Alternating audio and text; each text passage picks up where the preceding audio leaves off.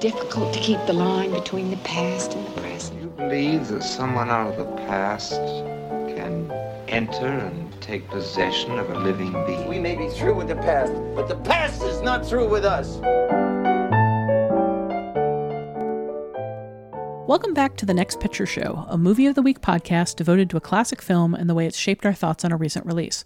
I'm Tasha Robinson, here again with Scott Tobias. Keith Phipps. and Genevieve Koski. In our last episode, we discussed Mark Waters' 2002 teen comedy Mean Girls, about a high school newcomer upsetting the social balance at an Illinois high school and making things hard for the reigning bully and queen bee.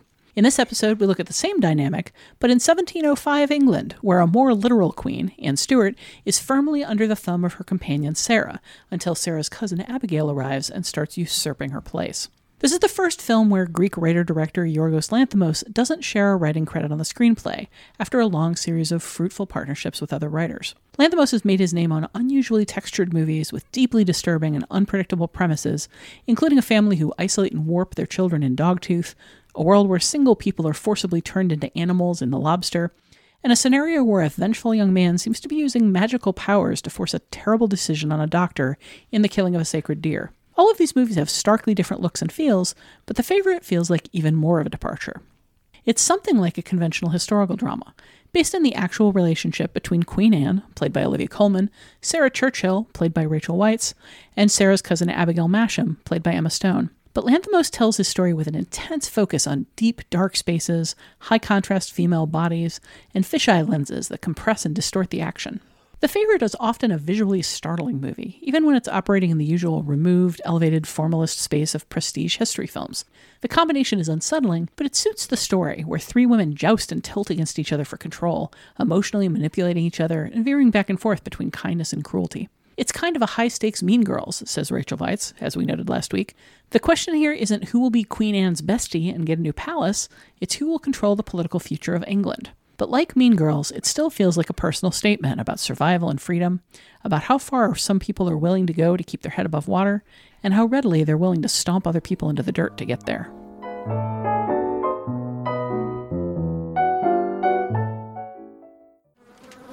I apologize for my appearance. I hoped I might be employed here by you. As something. A monster for the children to play with, perhaps. It is important to make new friends in court, is it not? You're so beautiful. Stop it, don't you mock me. If I were a man, I would ravish you. you have become close to Abigail. She is a viper. You're jealous. You must send Abigail away. I do not want to. Let's shoot something.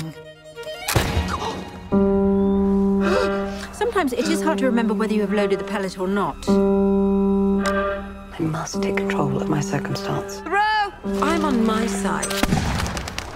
Always. Favor is a breeze that shifts direction all the time. Then, in an instant, you're back sleeping with a bunch of scabrous whores. As it turns out, I'm capable of much unpleasantness. Did you just look at me? Look at me! How dare you! Close your eyes! I could not just stand by and let you destroy me. You enjoying all of this, aren't you? oh, it is fun to be queen sometimes. If you do not go, I will start kicking you. And I will not stop. My dear friend, how good to see you've returned from Hell. I'm sure you shall pass through it one day.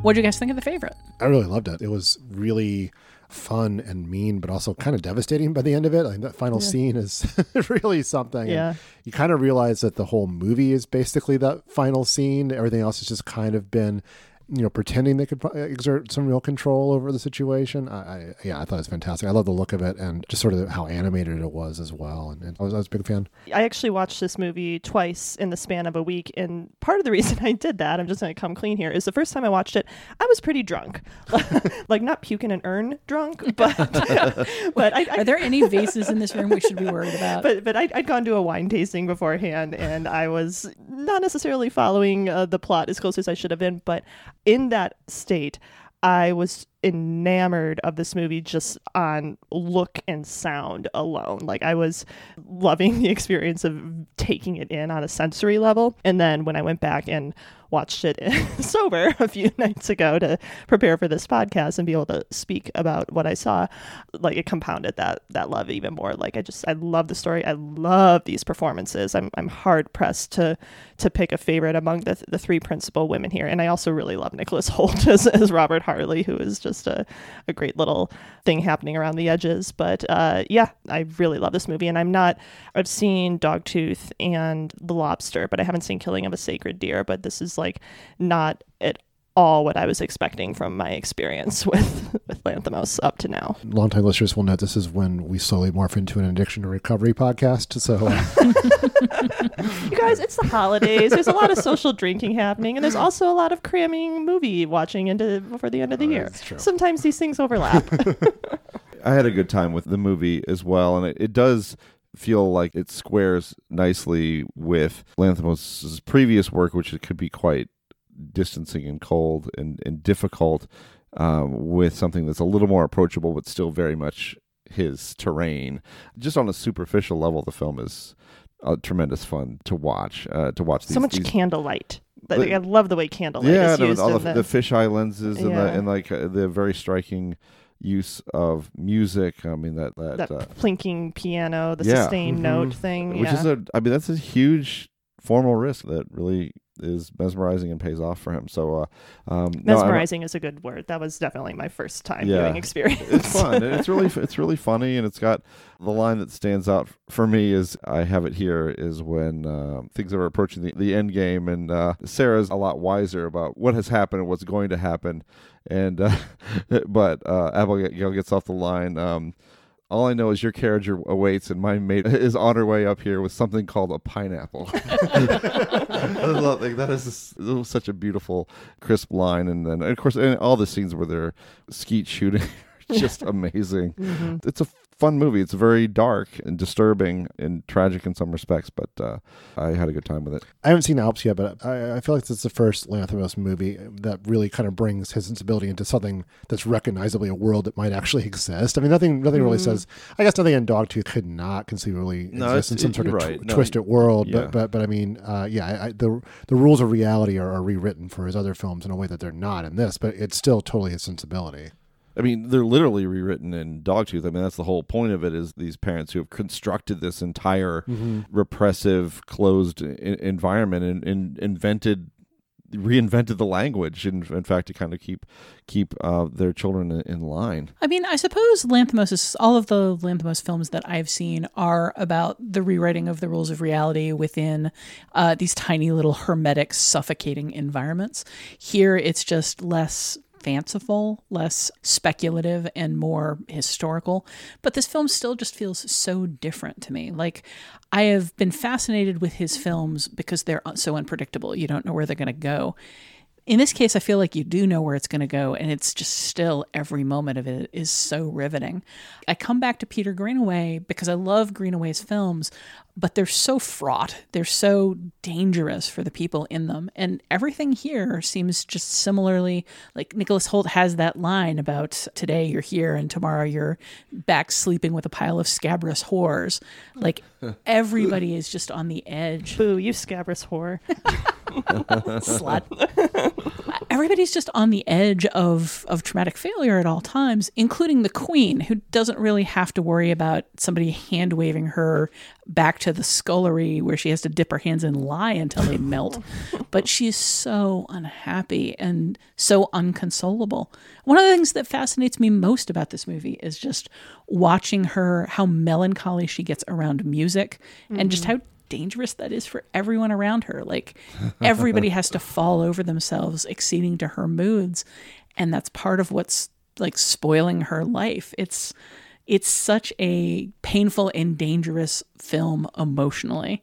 And I just I think that the cast brings it off so wonderfully, and Lanthimos just creates that that horrific tone so wonderfully. And I think it deals with power dynamics in an interesting way too, in the sense like I, I'm not sure I can't remember where I read this observation, but it was a good one about the Olivia Colman character. She's the only one who could have just just an honest response to something, because she's she's the one kind of who is at the top of the uh, of the chain, and so she has these a lot of authentic reactions to things where everyone else is kind of having to position themselves around that and react to it and try to find their way into uh, positions of power below her. So, uh, you know, you say that, but there are so many things that she does in the film for effect, like standing in the window threatening to jump out or like lying on the floor wailing.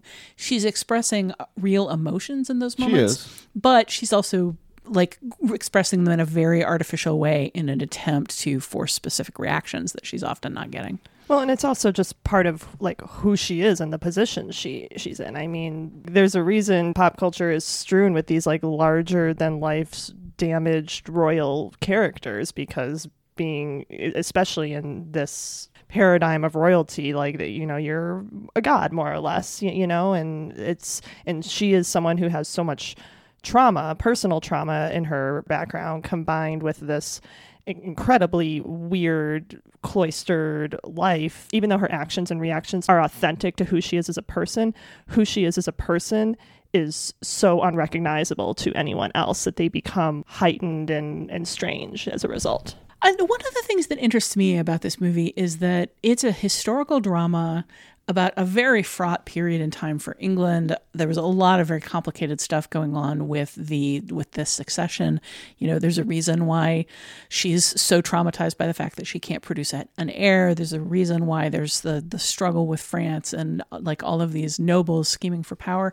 And the film is completely uninterested in any of that.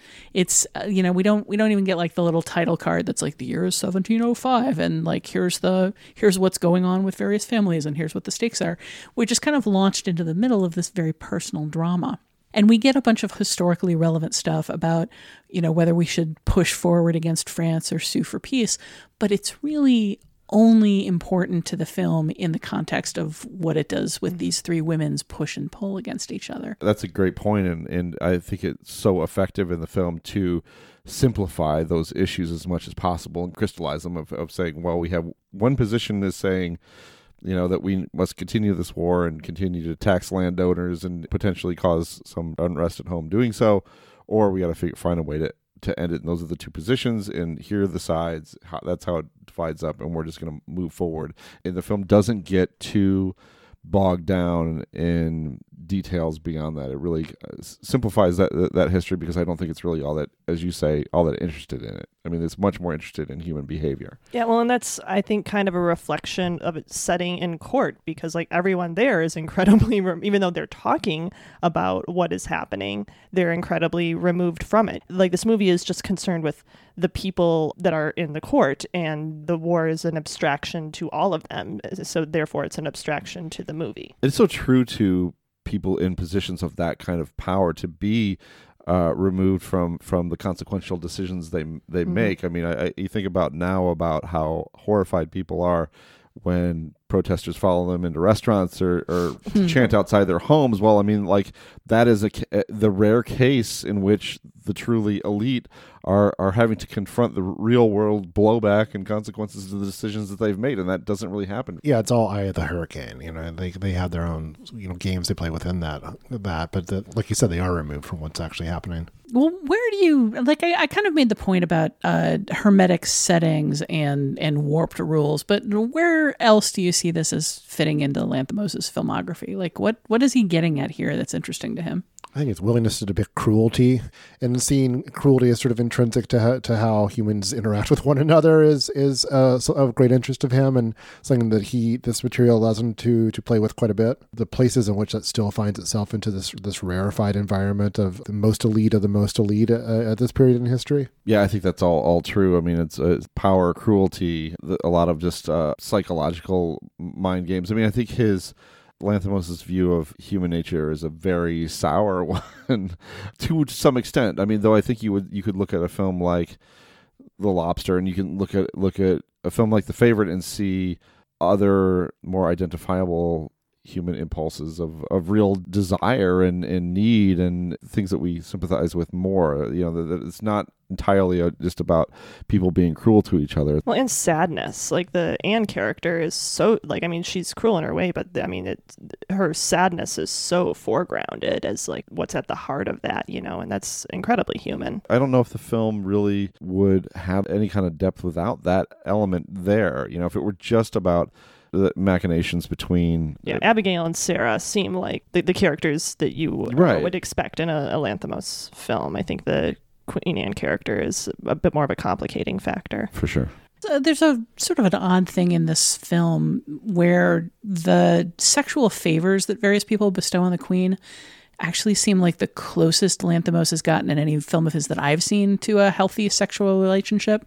And they're still pretty Quote unquote it's, healthy. yeah, it's still pretty bad. Bar is low. But the, the, the bar the bar is I'm glad you- underground. I'm glad you brought this up because I was kind of thinking of, but I felt I didn't have a, enough of a grounding in, in his filmography to say that for sure. So I'm glad. Well, I mean, like verified. looking at the ones that I've seen, like Dogtooth has essentially forced incest between siblings who are forcibly married to each other by their their parents. The Lobster has like state sponsored molestation of incarcerated people by the staff. Killing of a Sacred Deer has that incredibly disturbing sex scene with Nicole Kidman where she plays dead for her husband in order to entice him. And then here we have The Honeymoon Night, uh, which is just the world's most awkward and unpleasant hand job. Like the idea of not entirely uh, consensual or questionably consensual, like perverse sex acts is seemingly fascinating to him. And this the almost consensuality of like the the connection between Queen Anne and, and Abigail seems almost healthy by comparison. It's only transactional as opposed to being like outright rape. And uh, like Abigail's attitude towards rape, where she's like, "Oh, you've come to rape me, okay," and she and she goes limp, like that's performative uh, for the man that she's decided will be her husband. It doesn't necessarily feel real so much as it's one of her many ways of baiting him, but just the idea of forced and really unpleasant sex being a continuum in Lanthimos's films, I think is just carried out here. That said, it, I mean, and this is, I guess, more foreplay than sex, but the the scene of them wrestling slash like beating each other up in the in the woods as a sort of uh, sexual foreplay is one of my favorite scenes of the film, and is I, I guess maybe a very Lanthimosian moment. what's what's what's the adjective That- here, that guys? I think he just coined it, but I think it works. It works fine for me. Yeah, that scene, I like I I don't quite know what to make of it. It's very It's funny. It's very telling. It's funny. Come on, you you laughed at that, right? I did I'm, laugh I'm not at it. like a weirdo who thought that was funny, right? I did laugh at it. I didn't laugh a ton at it because I, as so often with Lanthimos, uh, like I don't know where it's going. I he reminds me a lot of Michael Haneke in some ways, in that both in the disturbing tone of his films and in that you don't know what's going to happen next and you can't ever quite relax. And with another director, I might have taken that as this is just her showing her power dynamics, or this is a relatively playful way of dealing with the tension between them. In his case, I was like, is this going to become a rape scene at any moment? Mm. Or is one of them going to hit their head on a rocket and die? Like, who knows where this is going? But there's at least some evident pleasure in the film, which is new. There's some solid, there's some, you know, erotic gout massage. That is true. Uh. leaving alive, leaving aside the the sexual pleasure, like there are moments of of actual joy and comfort and fun in this movie, which doesn't feel very Lanthimosian based on what we've seen so far. Excuse me, it's Lanthimosian. Can I, can, I, can I say something here? I, I don't want gout. Gout looks bad. Gout, I'm going to try to avoid getting gout if, if, if at all possible. There's some forest herbs out there for you, Keith. All you have to do is mash them up and smear them into your suppurating flesh, and you'll be fine. What's the big deal? yeah, this doesn't look like a, a happy world to live in, and in part that's just because of the the ever present threat, like the the giant abyss of what lies below you if you fall out of favor with the queen. It feels like a desperate and fraught place to live in. You know, uh, d- talking about this, it's making me uh, appreciate the thing with Anne and the cake. And how she she always wants to be eating cake even though it makes her sick, and like just oh. cake is a symbol of pleasure and but it, how it always has this horrible, viscerally disgusting effect on her. It's, it's positively Lanthimotion. I'm sorry, I'm gonna stop, but oh my god. Can, can we talk about that final shot? What the hell is up Yeah. with that final shot? I, thought I had a take on it. I, Oh, I- I, I I, got- I, got to take too. All right, go but for it. but no, I've, I've already talked a lot. Well, the final sequence is Emma Stone kind of not very playfully uh, stepping on a rabbit and, and like exerting her control over it and, and seemingly, you know, have, having gotten everything she wanted, but then being forced to somehow tend to the queen with the sort of the superimposition of the rabbits around. I mean, I think it's kind of obvious that, that, that, you know, she's, you know, whatever control she thinks she has is an illusion that, that, that she is there. It's somebody else's pleasure. She's no, really not that different from the rabbits uh, that, that she was, uh, you know, kind of lording her, uh, her will over. And it reminded me, if anything, it kind of reminded me of the, final scene between Joaquin Phoenix and Philip Seymour Hoffman in, in, in The Master, where where there's sort of this sense that that, that there is no leading a masterless existence, that everyone's in service to someone or another, and, and uh, even more nightmarishly portrayed. I was actually super curious whether that ending had echoes in other, like specific echoes in other cinema for people, because it felt so familiar to me in that feeling of I've made my bed. I've spent the entire movie making this bed, and now the final scene is just sort of like leaving me with a moment of realizing what the future looks like. And I brought it up with my husband and he he brought up the final shot of The Graduate and that just sort of feeling of mm. I've I've come this far and now the future's stretching ahead of me and I'm I'm looking at it for the first time and realizing what it might look like. So I can I can get that tonally. It's just the fade to the field of rabbits that kind of throws me. Okay, so my interpretation is like pretty much in line with Keith's, but specifically, I think the rabbits are doing some pretty heavy symbolic lifting.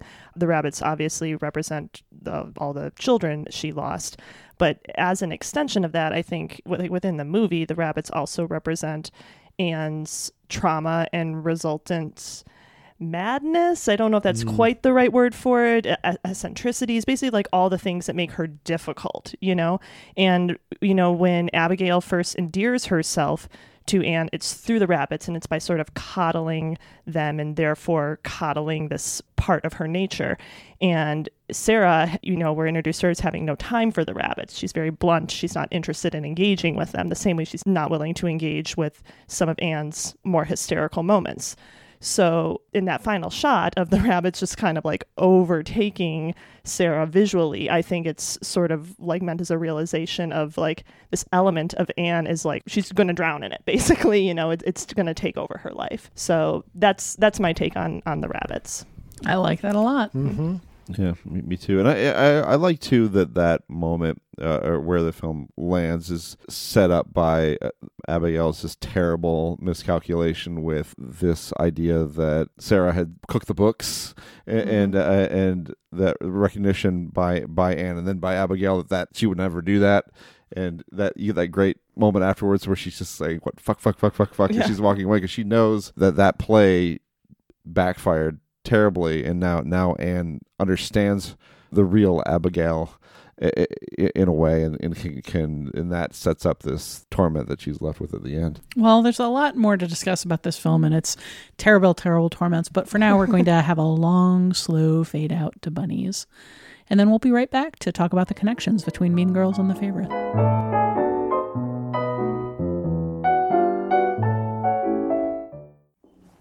I'm ready for the Russian ambassador. Who did your makeup? We went for something dramatic. Do you like it?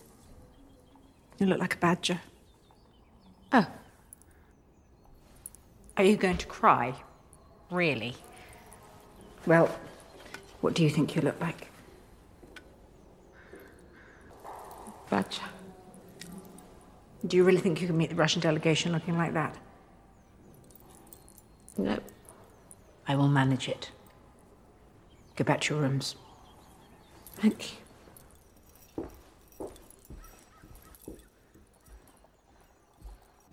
Did you just look at me? Did you? Look at me! Look at me! How dare you! Close your eyes! Now it's time for connections when we bring these two films together and talk about all the things they have in common. Uh, Girl World plays a big part in Mean Girls' vision of itself, and we want to talk about that. But before we get there, I think we should talk about Guy World. I've been kind of avoiding bringing up the men in these two movies because I, I really wanted to get into it in connections. But both of these movies put the men uh, apart from Nicholas Hoult, who does have a bit of a drive uh, in in the favorite. Although we'll, we'll get to him in a second. For the most part, the men in these movies are treated like women are treated in some of the most dismissive and and male centric movies of like the 1980s. Like they're basically around as prizes. Uh, they're kind of abstract. They don't have much personality. They're just there to like look attractive and interfere with uh, the female character's happiness. Like, what do you guys think of the guys in these movies? Well, they're also the the one guy is there to be be uh, pelted with stuff while nude. So there, there's, there's that as well. Yeah, I mean, in Mean Girls, I love how I love what a nothing Aaron Samuels is. It's, it's exactly what you're talking about. Like he's He's talking talking about his hair and the way his hair looks better when it's back or when it's forward, and it's like he's just he's just an object. I just Yeah. it, it bothers me so much when Yeah. movies do that. Well, yeah, and, and like there's not a whole lot of like reason given for Cady falling for him, which I don't really think there needs to be. Like high school crushes aren't particularly He's, rooted in a, um so dreamy. except yeah, pretty. yeah, they, they aren't rooted in a whole lot besides dreaminess, obviously. But like he becomes an object of uh, competition because he's the thing that they both want. And and like as I was thinking about this pairing and like seeing any character parallels. It's like oh Aaron Samuels is Queen Anne. You know he's the Queen Anne of, of this scenario but just a, a lot less interesting and and more bland obviously as a character but he is there and this is something that that we also have seen girls do in films and time immemorial. He is there to confer a certain approval that shows you when the protagonist has turned the corner he's kind of there as a more moral arbiter like he's not just conferring himself upon her to show that she's changed her ways he's conferring moral approval from on high like you've really turned yourself around. You're you're you are good enough to deserve me now. Which I it just I cannot help but be aware that Tina Fey has written a lot about like sexism and roles in Hollywood, and I believe that this is one thousand percent meant. That she was like looking at, at teen movies, like uh, saying something like "The Sure Thing" comes to mind, and just thinking, like, how can I emulate all of this but make it a dude? Flip it around, flip the script. Yeah, he's a little too. I don't know. He's a little too perfect, though. That guy. I mean, he, it would be one thing if he was just an object, but he also seems to be smart about stuff. Not no about- he's not- bad at math He's bad, at, bad at math, but he also seems to be like kind of be more evolved in his thinking than any other character in the movie, and I find that a little um, too easy. You know, when we were talking about uh, Mean Girls being preachy, we didn't even touch on the whole. Hi, I'm a girl. I'm bad at math. Oh my god, he's so bad at math. I'm I'm totally bad at math, and I need your help. Like that whole thing, and how it ends in a lecture about like you don't need to dumb yourself down for men and girls, Yeah, which could practically be delivered to the camera. Yeah. But um, Continue to do well at math if you're good at it. Is the message. with the favorite part of what I end up wondering about more than anything is Lord Marlborough. Like he's Sarah kind of sends him off to war and uh, makes a big deal about how like willing she is to sacrifice himself for the country. And I never really did feel like I had a handle on whether she really was a patriot or it was all selfishness or she was trying to get turn him into a hero Yeah. or she was actually trying to get him killed off. I don't know who he is or what their relationship really is. Yeah, I, I kind of have a similar sense of confusion though. I, th- I think after my second viewing, I came down on the side of like they are actually working as a team. Like I, I think like how we see them at the end, there's like a kiss between them that feels very sort of marital and authentic, like without any sort of insinuation of a something dark happening there, and and just like the way they end when the guys in horseback are riding up and she's saying like i think it might be time for us to leave england for a while. Like a i think that sort of undercuts the idea that sh- that she is like this staunch patriot you, you know the fact she's like ah, we better we better cut and run.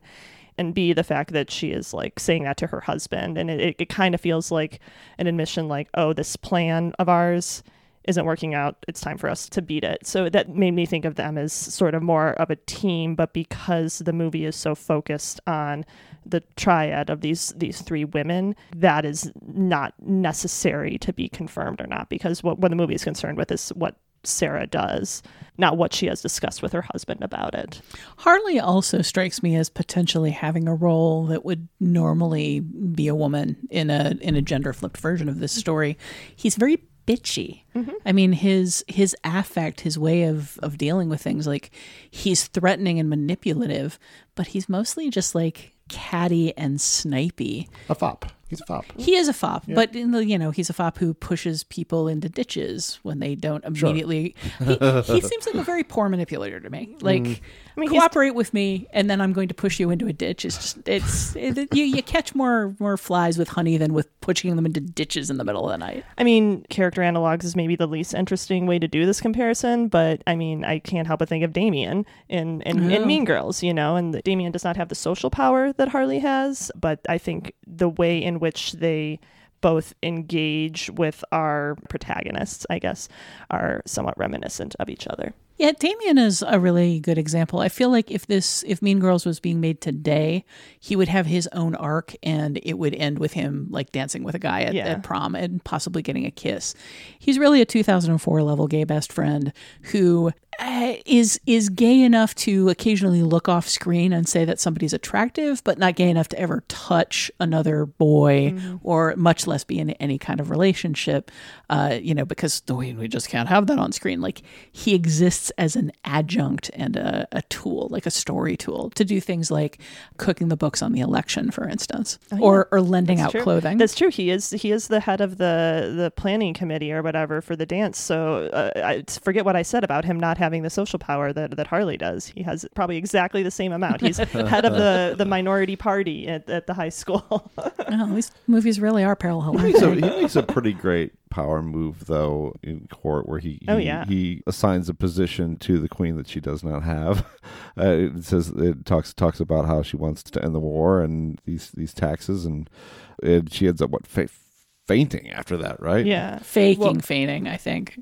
Nevertheless, um, Well, and she ends up naming, basically putting him in power at the end, and she she kicks Marlborough out. Harley is is I think the the winner in this scenario. He's the only one who gets everything he wants. yeah, That's true. that's Yeah. what happens. That's what happens in uh, in guy world. You get what you want. So mean- Ultimately, you get what you want, even when you're not the that major character in the world. You still get what you want. nuts and gum for everybody. Well, speaking of uh, speaking of how Girl World is different, I mean, there's so many different things we could talk about in Girl World, just in terms of how both of these movies handle like social scheming and and gossiping and two facedness in particular.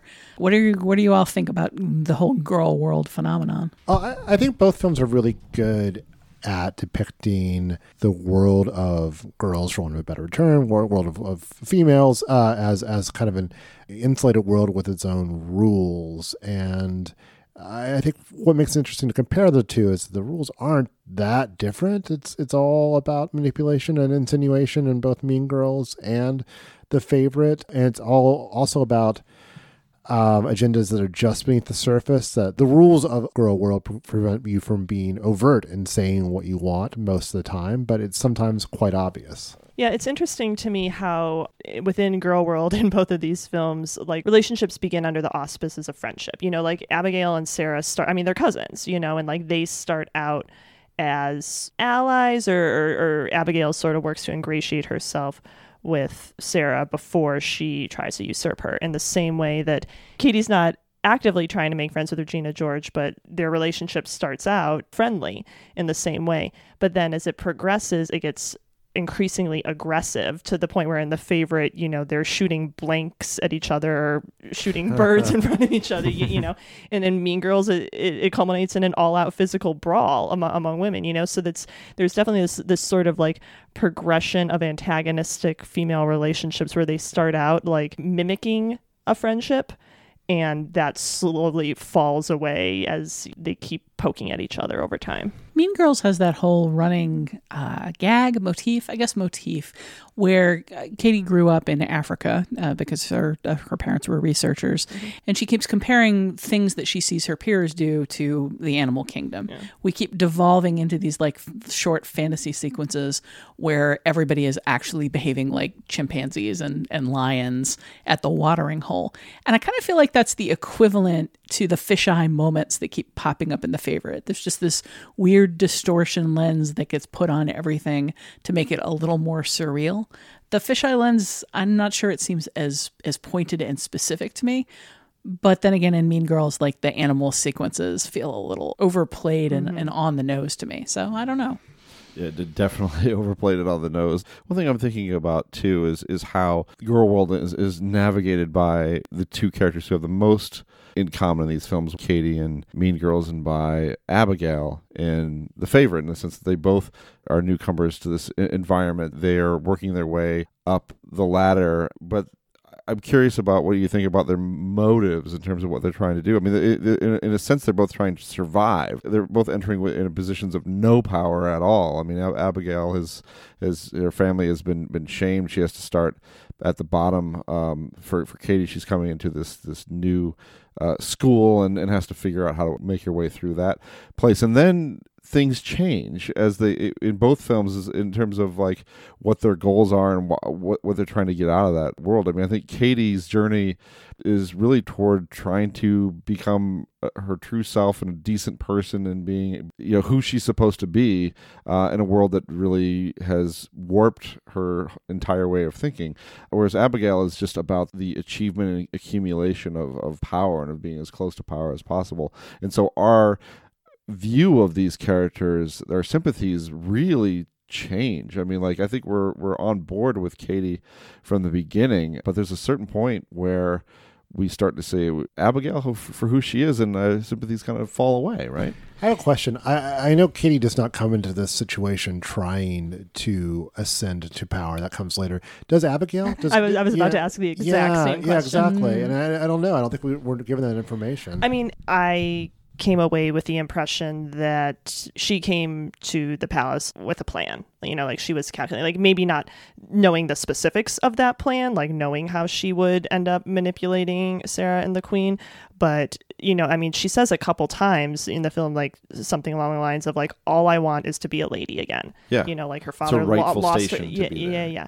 And why would she go to a palace if not to regain that station in life? What reason is there for her to go there if not that? You know, I guess you could argue plain survival, but I don't know. I just think the way that character is sort of like unfurled throughout the movie, I definitely get the impression that she came into it with a plan in a way that Cady absolutely did not.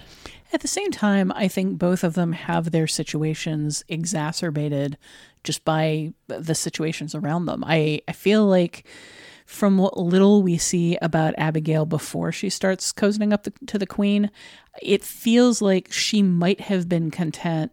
Eh, maybe not content, but she might have stayed in that position if it didn't come with her hands being burned because people in the in the kitchen don't have any fellow feeling for her and don't warn her about the lye. If it didn't come with humiliation and uncertainty and being beaten, I it just there are so many aspects of it that she seems to not have known would be there. Yeah. And in the same sort of way, Cady seems reasonably content with her friends until she's pushed into this high stakes power grab uh, where you know two people are trying to use her one against the other and one against the rest of the school.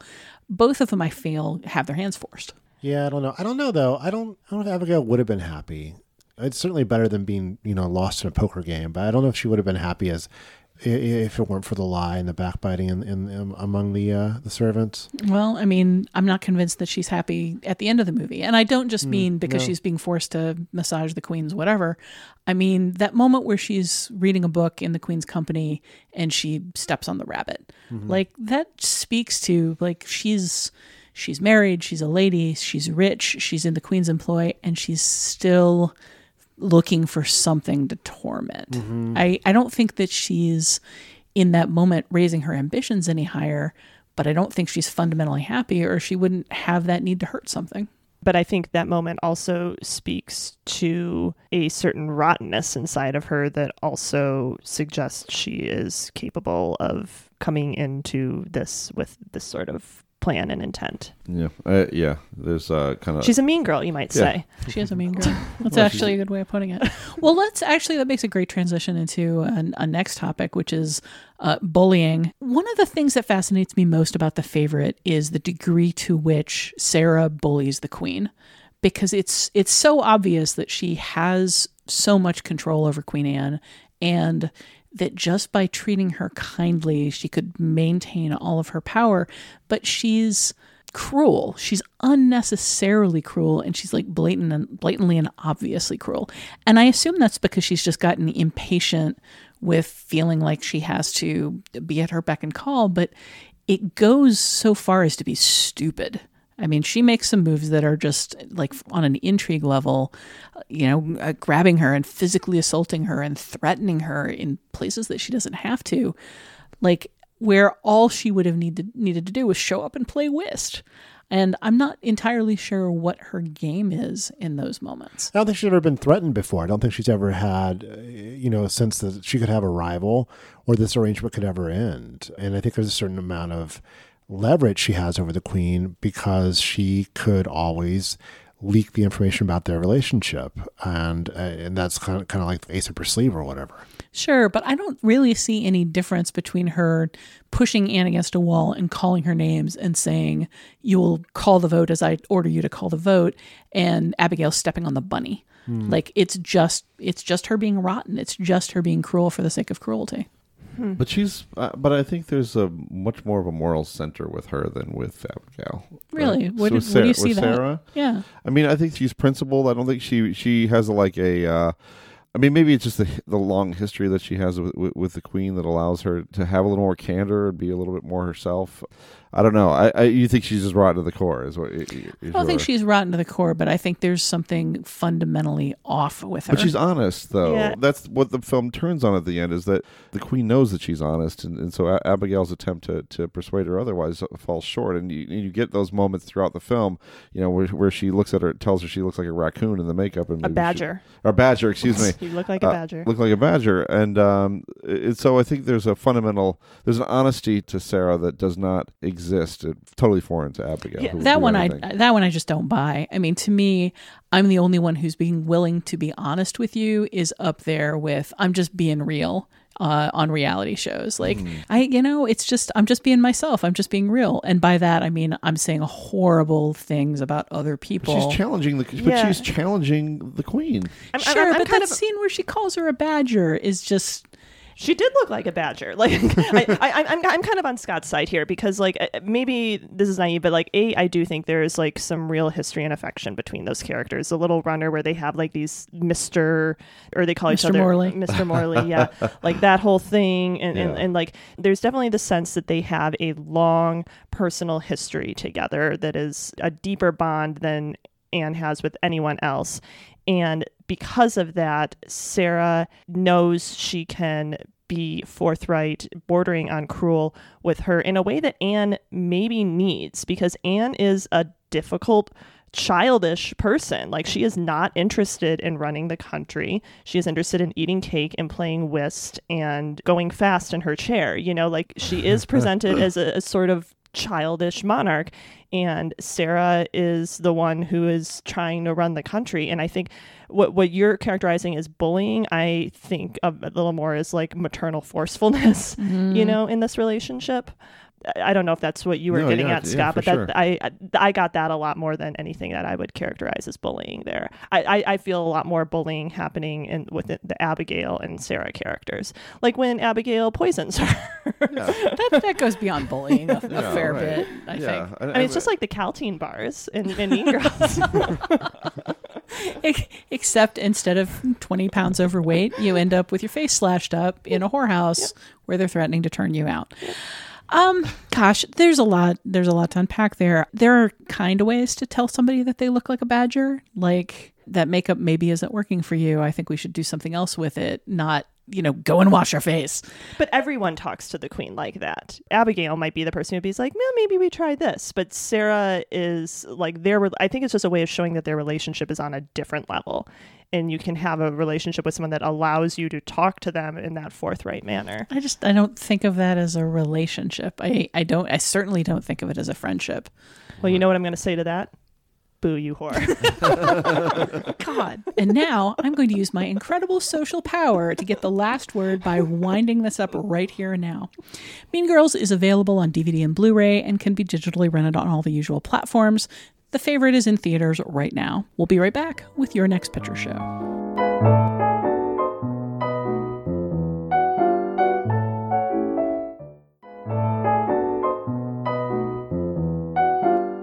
Finally, it's time to catch each other up on films or film related items we've seen in the interim since our last podcast. We call it Your Next Picture Show in the hopes that it'll put some interesting choices on your radar. Keith Phipps, what in the film world has been good for you lately? Uh, well, by the time this episode is made available, I will have uh, published in Vulture a, a list I've been working on for I worked on for a while of greatest Christmas films of all time. I, I, I did forty of them. It means it's been a part of November watching a lot of Christmas movies, uh, some of which I had not seen before. So Christmas is kind of over for me, guys. I've, I've kind of I've kind of done it already. I've, there's a couple that leaked out of me as as real uh, real gems that, that weren't really on my radar before before, but I'll, I'll stick with one of them. It's called "It Happened on Fifth Avenue."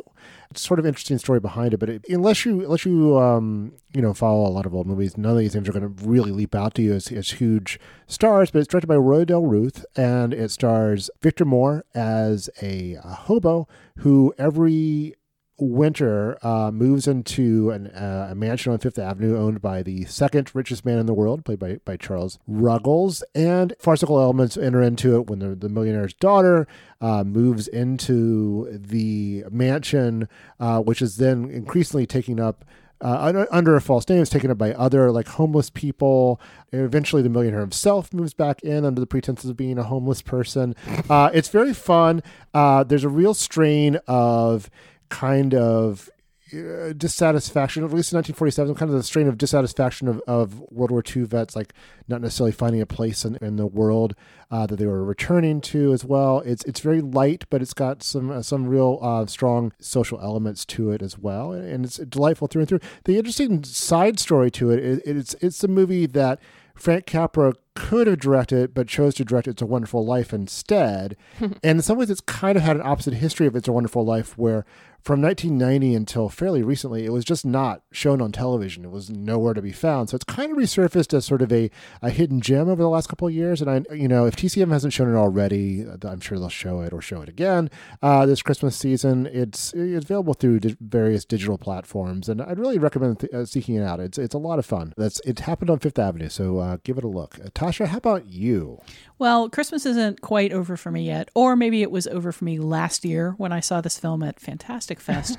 I'm betting that this didn't make your your list of greatest Christmas films of all time, but Anna and the Apocalypse is out in theaters right now. I haven't seen it yet. I was considering like up to like you know the most recent year, so you know, maybe maybe I, next year. I'm going to recommend it. It's uh it's a zombie Christmas. It's a Scottish Christmas zombie musical. Uh, it was it was That's shot a in- lot of adjectives. Oh my gosh, it's so many adjectives, but they like they they all fully play out. People who have seen Shaun of the Dead might find uh, some of these bits a little familiar, particularly the musical sequence where the lead character Anna, uh, played by Ella Hunt, goes walking through her small Scottish village and doesn't notice that everybody around her is turned into zombies. However, uh, there's a, a minor twist on that sequence from Shaun of the Dead. She doesn't notice because she has her headphones on and she's belting out a musical number.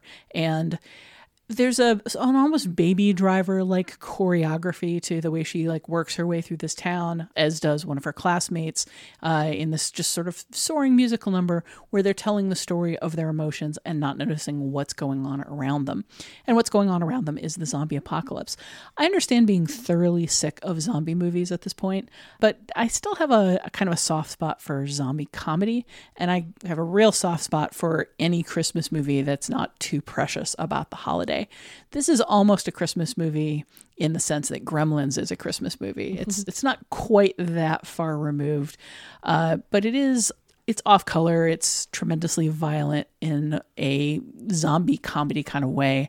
Uh, the zombie deaths are extremely over the top. These particular zombies are hilariously fragile. They can be taken out by a spatula.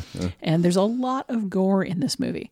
But fundamentally, it's kind of a, a coming of age story about, you know, young people on the verge of graduation trying to figure out what their lives are going to be like, and then having those big philosophical questions interrupted by the undead. I already know that uh, Scott is not hugely enamored of this movie. It definitely has its flaws. It, it definitely feels minor in some ways.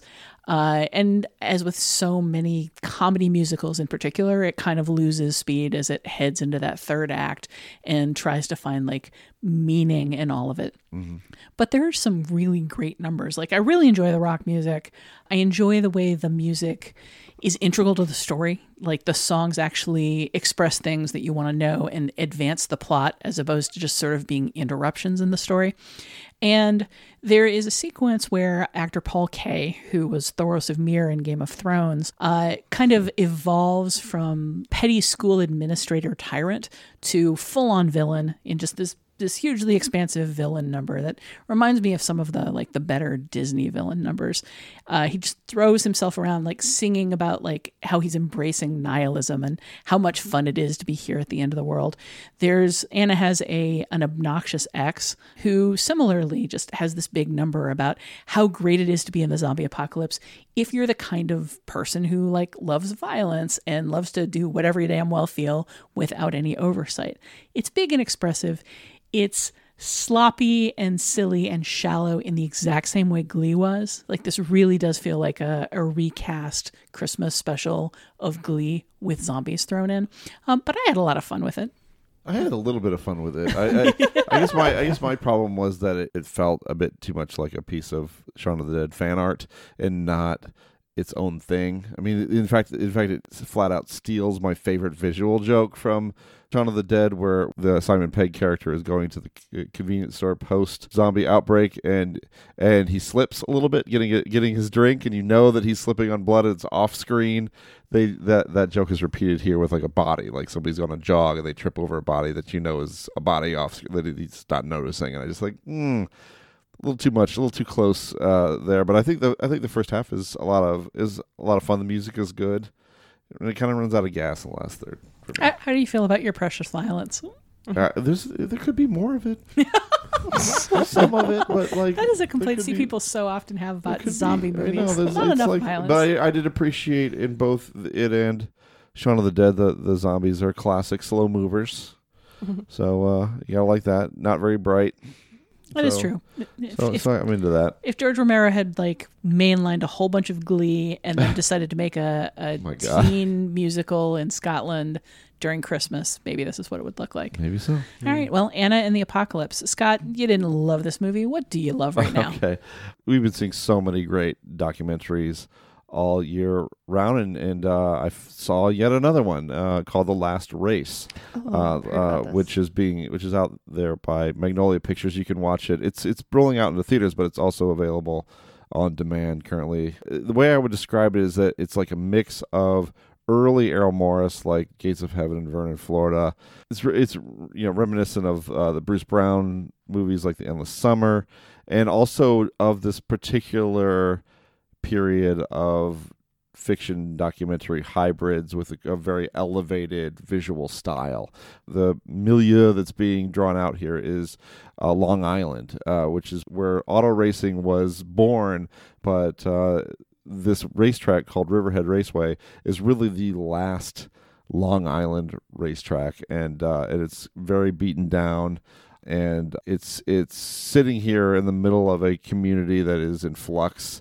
You know, I mean, auto auto racing in this area is not not really a big thing. You know, I mean, these cars are gas guzzlers. It's just like the the world has moved on beyond what happens at, at Riverhead Raceway, and so so um, it gives us this this, this sense of these characters who who occupy this sort of throwback world and this this world of, of a very very strange tradition, a very macho masculine culture. A lot of there's a lot of really hot tempers uh, at work here with people uh, trading uh, paint and, and getting angry at each other. But there's also a, a great deal of, of affection and love for this world as well and for the people who run the raceway. But the style of it is very elevated, you know, aesthetically. A lot of the, the race um, scenes are, are are often scored to Mozart's Requiem. You know, it's got like this very powerful visual style, and it packs all of this into an hour and 15 minutes. So it's, a, it's not going to take a whole lot of your time anyway. But if you like unconventional, um, impressionistic,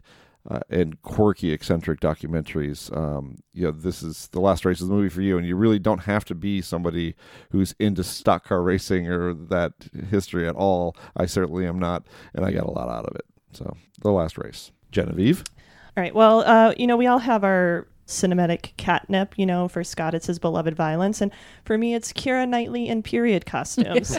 I will always go see a movie featuring Keira Knightley in period costumes, and that movie this year is a movie called Colette, directed by Wash Westmoreland, who did uh, Still Alice, the Julianne Moore movie from a few years ago that everyone really loved. Um, he co wrote it with his late husband, Richard Glatzer, and Rebecca Lenkiewicz.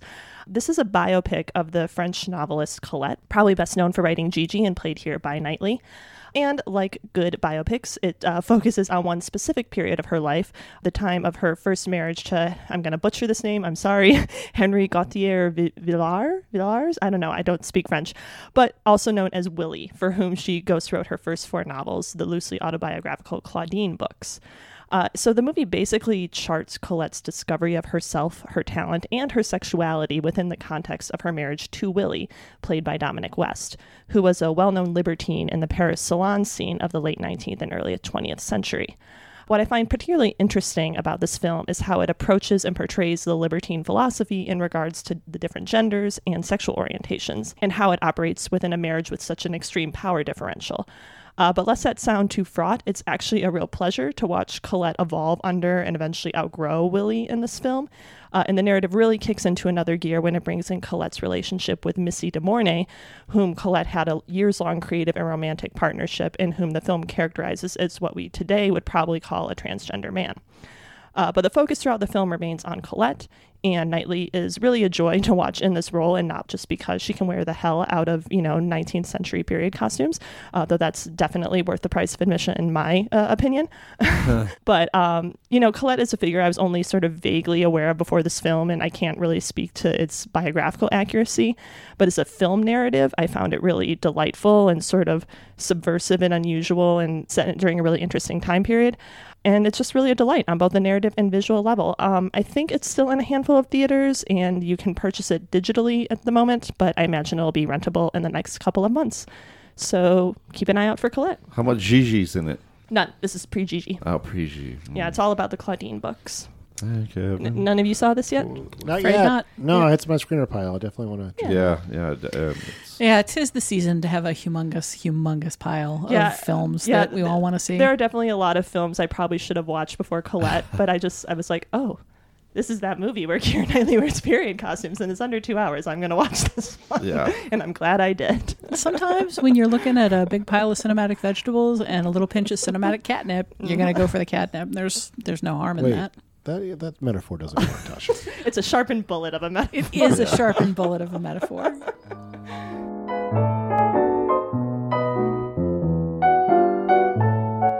And that's it for this edition of the Next Picture Show.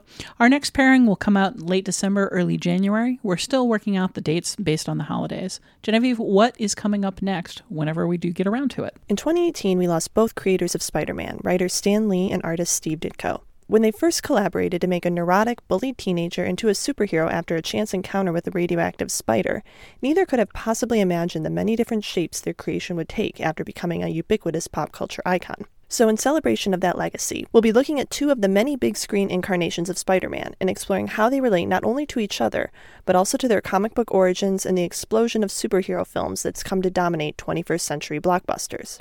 First up, we'll be discussing Sam Raimi's 2004 film Spider Man 2, a sequel to Raimi's own Spider Man, and long praised as one of the richest depictions of Peter Parker and his cast of supporting characters. From there, we'll follow Spider Man into the Spider Verse for the new animated film that features a multiverse of Spider Men and women and pigs and robots and serves as a fascinating distillation of the history and legacy of Lee and Ditko's creation. In the meantime, we'd love to hear your feedback on this week's discussion of Mean Girls, the favorite, whether the favorite poisoning sequence really reminds you a lot of Phantom Thread. and anything else film related you'd like to talk about. We want to include your thoughts on future episodes of the show. You can leave a short voicemail at 773 234 9730 or email us at comments at nextpictureshow.net. We may post your response on Facebook for discussion or read it on a future episode of the show. Finally, before closing out this week's episode, where can we find everyone these days? Scott. Uh, well, you can find me on Twitter at Scott underscore Tobias. And you can find my work in uh, New York Times, Washington Post, NPR. I just had my first piece run on Polygon, which is part of your Vox family, I think. Uh, did, did something on uh, the film Upstream Color, so you can check that out there. And then I'm also the editor in chief of Oscilloscope's Musings blog. Keith. You can find me on Twitter at kphipps3000. I'm kind of all over the place these days. I've written for Polygon. Scott, welcome. So are you welcoming me, me to the Polygon family? Sure, I've written for The Verge, I've written for The Ringer, I write for Vulture quite a bit, I write for Slate on a pretty regular basis. I'm just I'm just writing fool. Uh, Genevieve, how about you? Uh, you can find me on Twitter at Genevieve Koski, and I am the deputy TV editor at Vulture. Tasha. About you? you can find my writing on film at TheVerge.com, where I am also the film and TV editor. You can find me on Twitter at Tasha Robinson. You can stay updated on the Next Picture Show by visiting nextpictureshow.net, via Twitter at nextpicturepod, and via Facebook at facebook.com slash nextpictureshow. If you haven't subscribed to the show on Apple Podcasts already, please consider it. Apple Podcast subscriptions are an important part of getting podcasts more prominence and more listeners. And while you're there, we appreciate every rating and review. Every thumbs up helps us find new listeners and helps us keep making Fetch happen. We're not going to make Fetch happen, Tasha. Fine. Thanks to Dan the Snake Jakes for his assistance in producing this podcast. The Next Picture Show is proud to be part of the Filmspotting family of podcasts. Please tune in next time.